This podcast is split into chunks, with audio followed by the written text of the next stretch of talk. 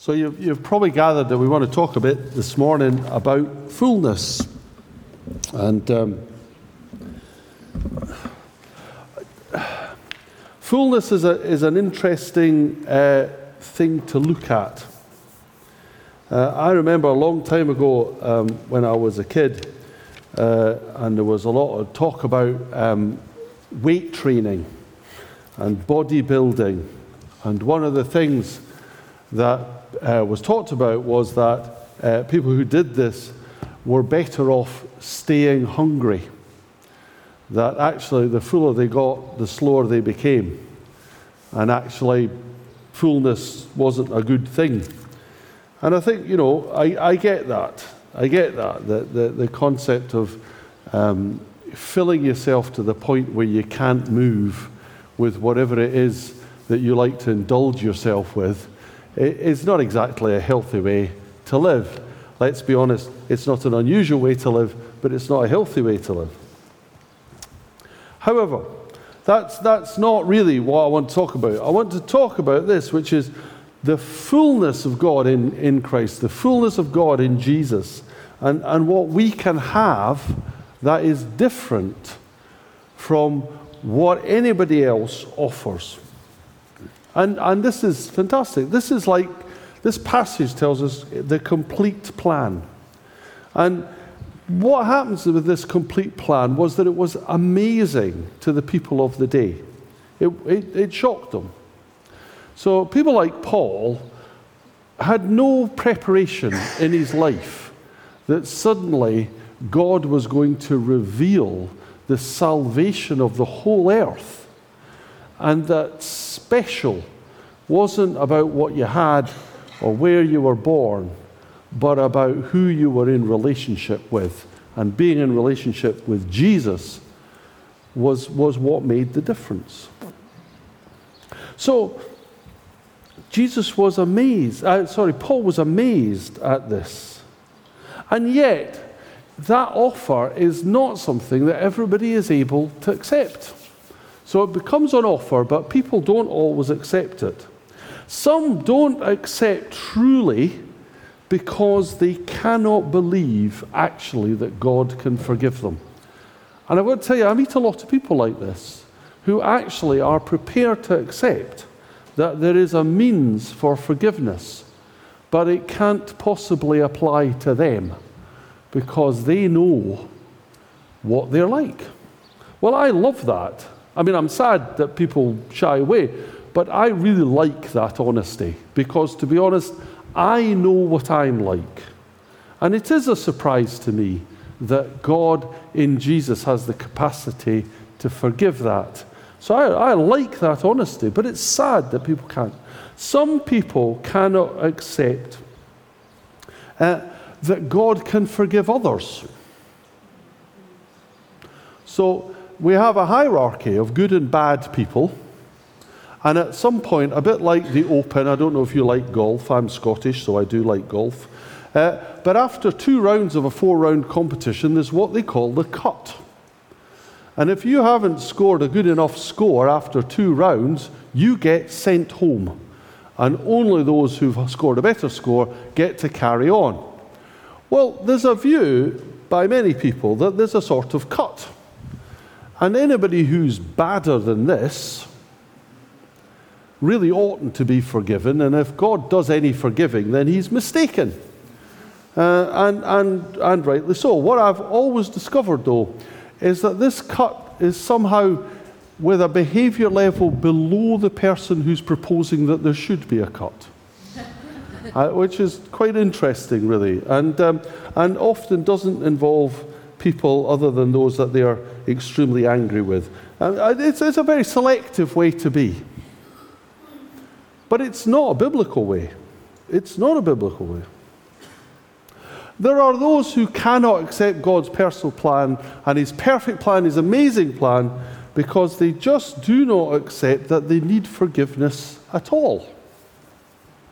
Now, I know I'm going to surprise you, but to be honest, I understand this. I understand this. If I lived without any knowledge of God, I, I think that I would think this. Because I would look around and I would see pretty well everybody doing what they like. Some real dishonest uh, uh, concepts being sent. So, a lot of young people, for example, they, they are told about consequences, but they're not. So, young people told about consequences, in, and, and I meet young people, and their genuine perception of life is this one action equals one consequence. And of course, this is a complete myth. In the same way as one purchase addresses one area of life, this is a complete myth. Of course, that isn't what happens. Any decision that we make has implications upon implications upon implications. And I don't know how many people in the world have found themselves getting into trouble thinking that they're making the right decision and actually finding that they hadn't thought through all the consequences before they got to the end. And of course, there are those in the world who like the idea of you not knowing those consequences so that they can missell you all sorts of products uh, so that you believe you're getting one thing and actually discover another. We, we know this.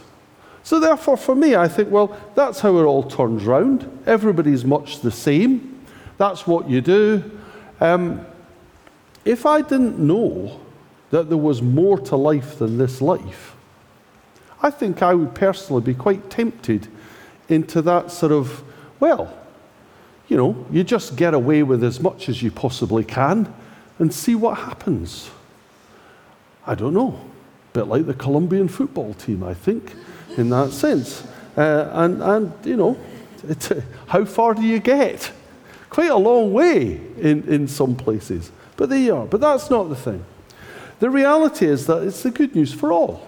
It's good news that we can be changed and that we no longer have that need to be forgiven, but that we can grow in all of this. And that's fantastic. But more than this, and this is what Paul says that those who are forgiven are brought into a family. Brought into a family. And, and God gives his name to that family, which is fantastic. And Paul prays that we will really grasp that. So I want to talk a little bit just about grasping that, about what that fullness actually means. So here's the first thing fullness means complete. So the gospel is complete. This is the complete gospel.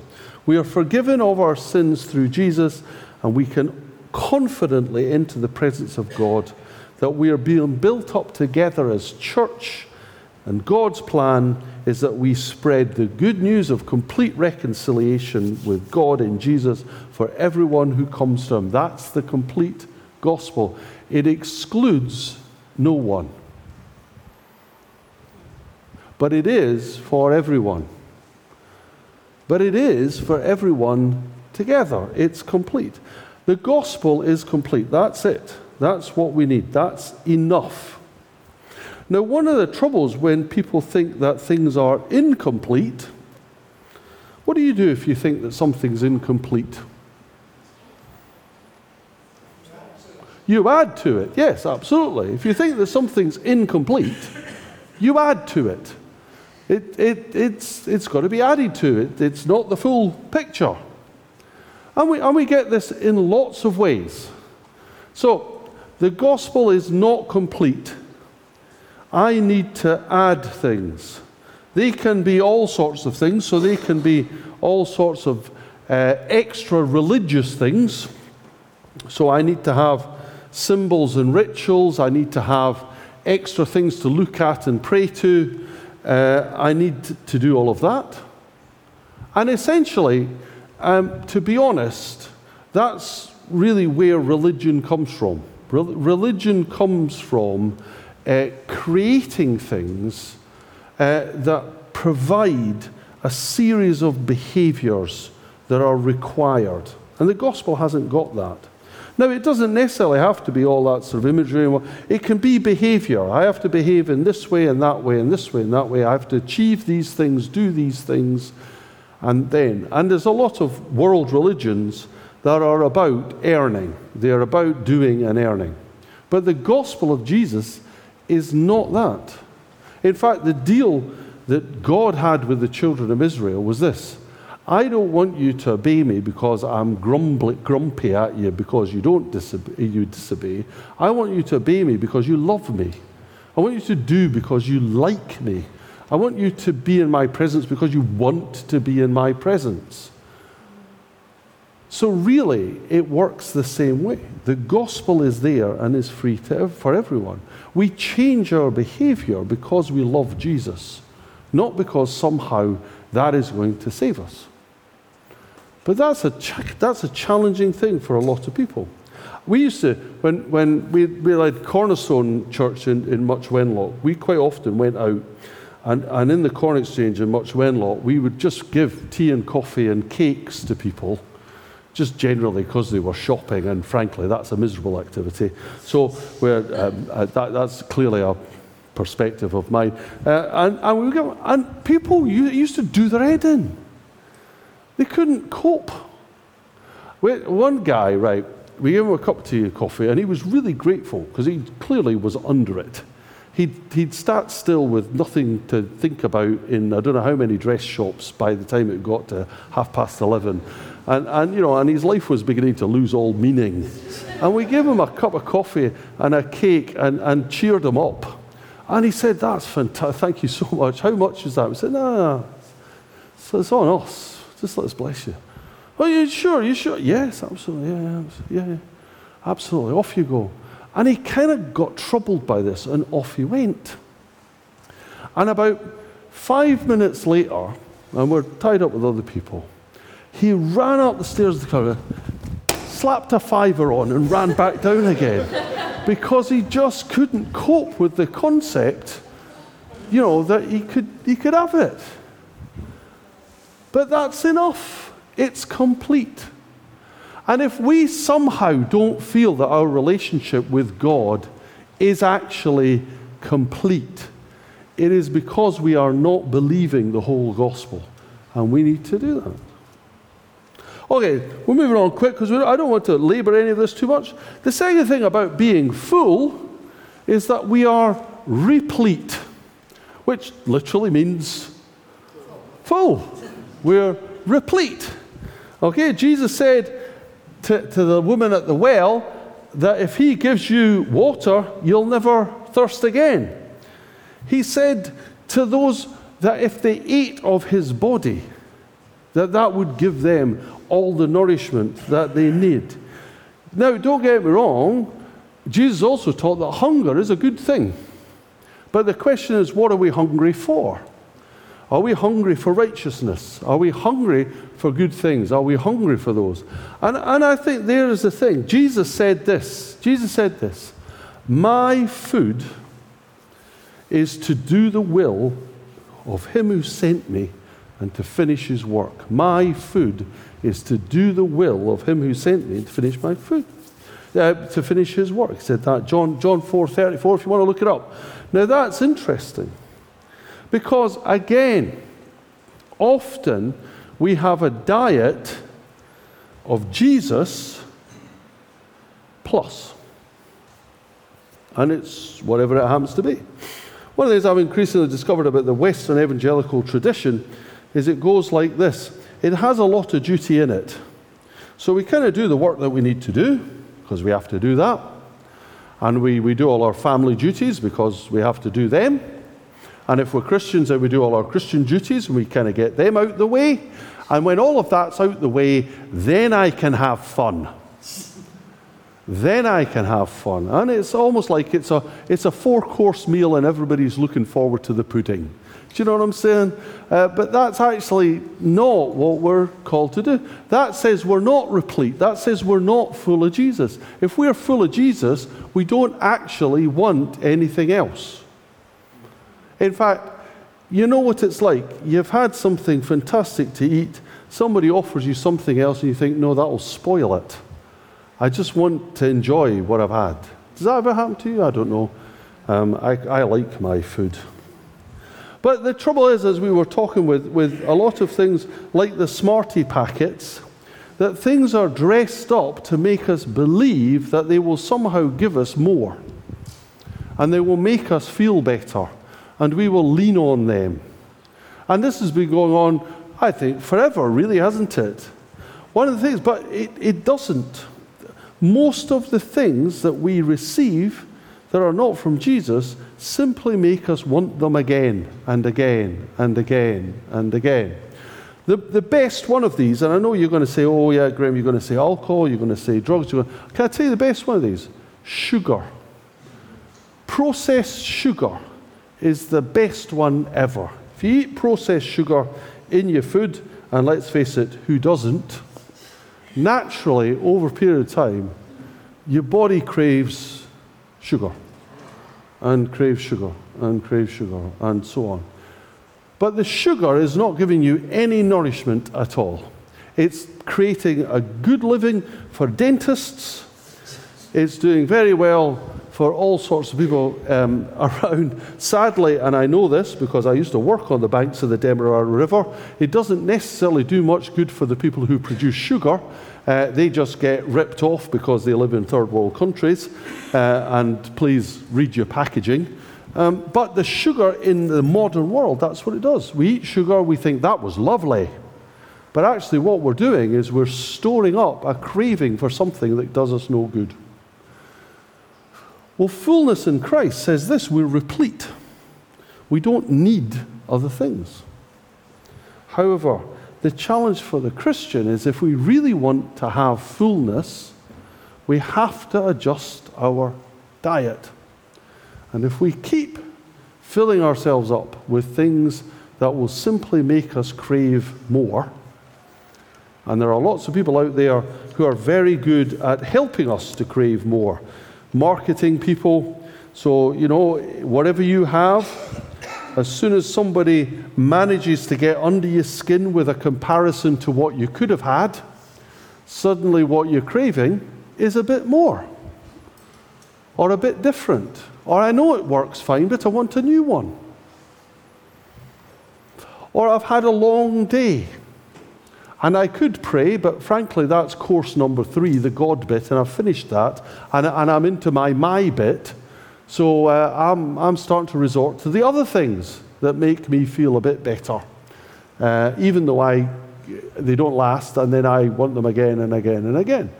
And this is one of the challenges, I think, for the Christian church, is that that we need to have, Jesus needs to be enough for us. And maybe that's a challenge. Maybe we need to change our diet. Last one John Smith was looking at this. You see, this is a Baptist church, and mostly you're supposed to do sermons where each point starts with the same letter. Uh, but I'm not obviously a real Baptist, uh, so I've actually had it ending with, with the same three letters instead. So Fullness means complete, fullness means replete. So the gospel is the complete gospel. Okay? The Spirit of God should make us replete or full. But we train to be elite. Now, I don't mean elite in the sense that we're better than other people. I, I always like the joke that somewhere, somewhere my dad is looking down on us all. It's not because he's dead, it's just he thinks he's better than all of us. Uh, and I, have always liked that joke. Um, I wonder why. But anyway, there we go. So, but, but that's not what I'm saying. What I, I'm more thinking along the lines if you think about elite athletes, elite athletes strive for excellence. They are driven by the idea of excellence and they are prepared to do what it takes to get it. One of the things I quite often um, mull over, and I do talk to people about it because it, it has affected me. I'm a football fan, uh, and, and I like football. And one of the things about football is that you, you get certain players that you really admire for their skill and their genius. And, and, and I'm like that. And I, I was fortunate enough uh, to see George Best play. Uh, he spent a very short time playing for Hibs uh, uh, which was my team when I was a child in Edinburgh. Seen other players, it's amazing. But here's the thing I've always thought about for British footballers, the really great ones, is how much better would they have been without beer?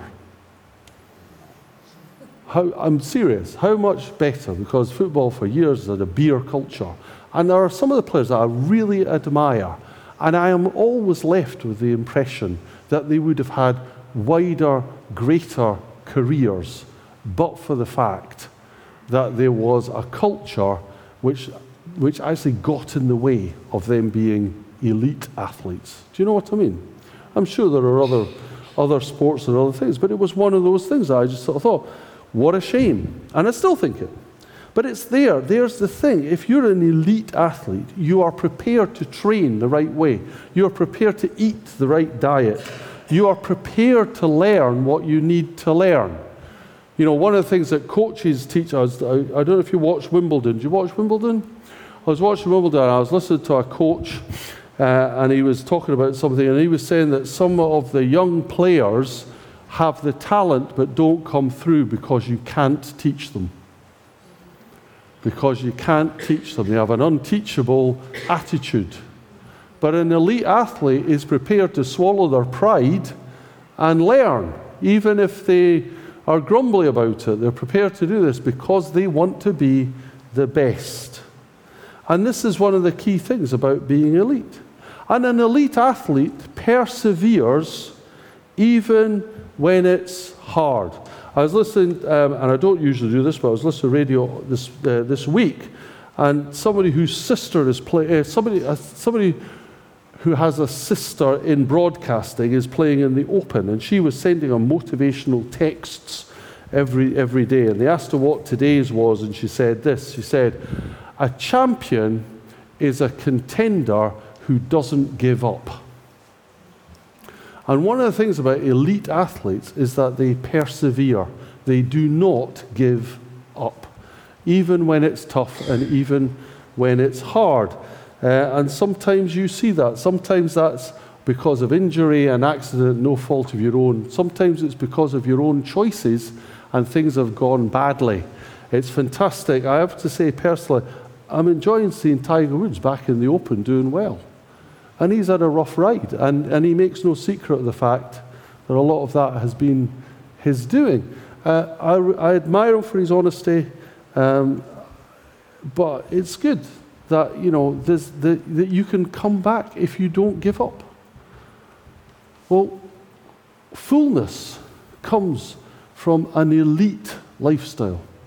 But I want to tell you one other thing that is about the elite. And this is again not better elite, but of a higher standard required. And that is it that we are not called to live in isolation. Jesus said this I will build my church. Do you remember that phrase? I will build my church. I want, I want to just do a personal walk for me. The last three or four months, I've been really challenged by all of this. That for, you know, since Second World War, saying to Jean this morning, Second World War, we have had a big diet of individual personal walk with Jesus. Now, don't get me wrong, one of the great things about the Reformation was that, you know, we have a personal relationship with Jesus. You and I, individually, we must go with our lives and give them to Jesus. But this is not at the exclusion of living together in community. And in fact, I was, I was speaking at another church a couple of weeks ago, and I was pointing out this that I've come to the conclusion that for us to understand the mind of Christ, we have to be in fellowship one with another. That it is not, in fact, that you discern the mind of Christ and I discern the mind of Christ. I find a small cupboard where I sit on my own. I know Jesus suggests this for some of our prayer time, don't get me wrong. And, and that's it. And I don't need you, and you don't need me. Well, what I'm suggesting to you this is it's not that we just need each other for encouragement and building up. What I'm saying is our actual spiritual growth is dependent one on another. Here's, here's a question Jesus said, I will build my church. Why would Jesus build his church if he doesn't think that people ought to be coming to it? Why would he do that? What would that be for? So I will build my church and it will be tokenistic, occasional. This is not the deal. That the spiritual fullness that each of us craves is not gained in isolation. we need each other for our personal walk. I know this sounds strange, it's almost counterintuitive. I need you for my spiritual walk, and you need others.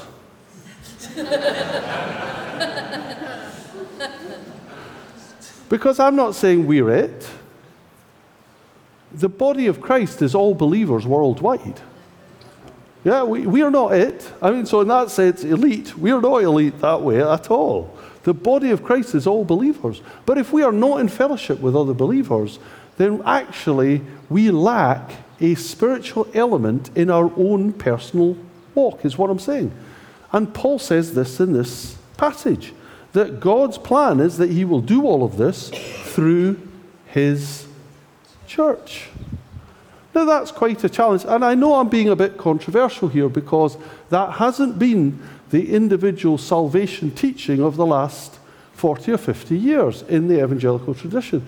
But I feel that Scripture is saying this clearly, and we have an obligation not just to be in fellowship one with another here, but we do, but in fellowship one with another across our town, and in fellowship one with another with our brothers and sisters across the world, because our spiritual health depends upon it. Uh, and I know, so I'm saying, so therefore, as a body, we become a people set apart, which is what holiness is set apart, sanctified, set apart for a purpose. That's an elite way of living. That doesn't mean better than others, higher standard. We pursue this. Fullness in Christ I, I, do, do you like the idea of being spiritually full and not needing any more? Do you like that idea? Okay, so here are the things that do it, and it's straightforward. We rest on the gospel of Jesus. We feed ourselves on good spiritual food and don't add things which don't satisfy to our diet and we press on toward the goal in fellowship with others.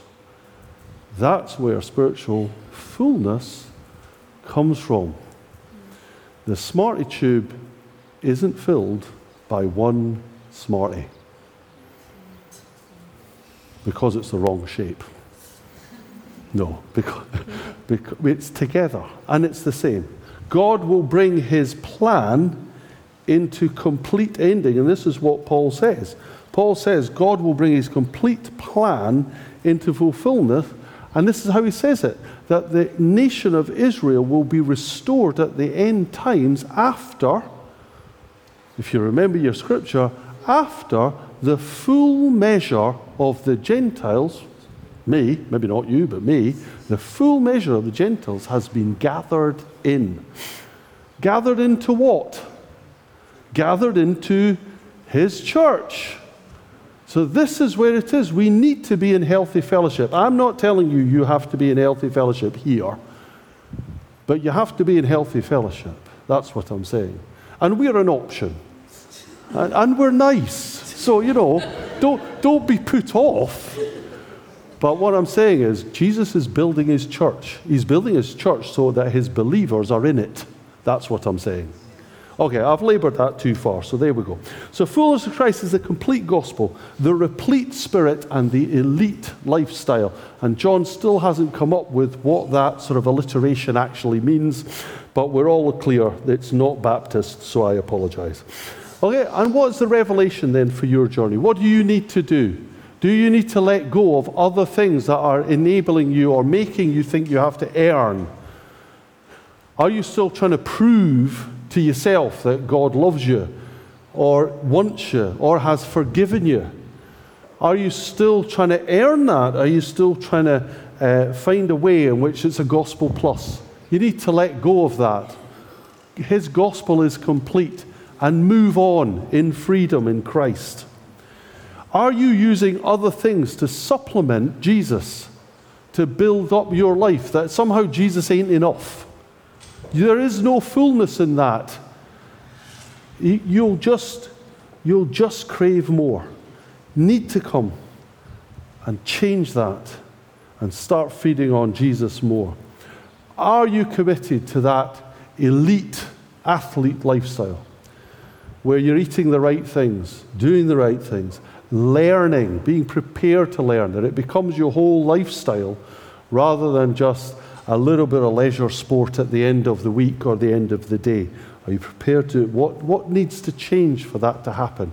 Do you need to be in more fellowship with more people? Do you just need to be in fellowship with one or two? Because I'm not putting numbers on this, but, do, but we, we are full because of our fellowship. Enough of that. If you feel you'd like prayer today, if you'd like to deal with something, if you'd like to move on, there are people here who pray with you. I'm happy to pray with you. But we want to press on towards fullness in Jesus. And let me encourage you that that is a good thing to aim for. His gospel is complete. And you too can be full in Christ. Amen. Let's pray. Lord Jesus, I just want to thank you that none of your plans have any flaws, that none of your purposes are going to be uh, overlooked, that nothing which you are setting out to accomplish will be left unfulfilled, that your plan is complete, that, you, that there is nothing missing. Lord, help us to enter into your fullness, really enter into your fullness, and understand that you are calling us to a higher calling so that we too might be a blessing to others. Lord, we know, we, we know, and we reject any thinking that any Christian is any better than anybody else. We know there are no hierarchies in the kingdom of God. But we know that you call us with everyone else onto better things. Help us, Lord, to be hungry for them. Just pray in Jesus' name. Amen.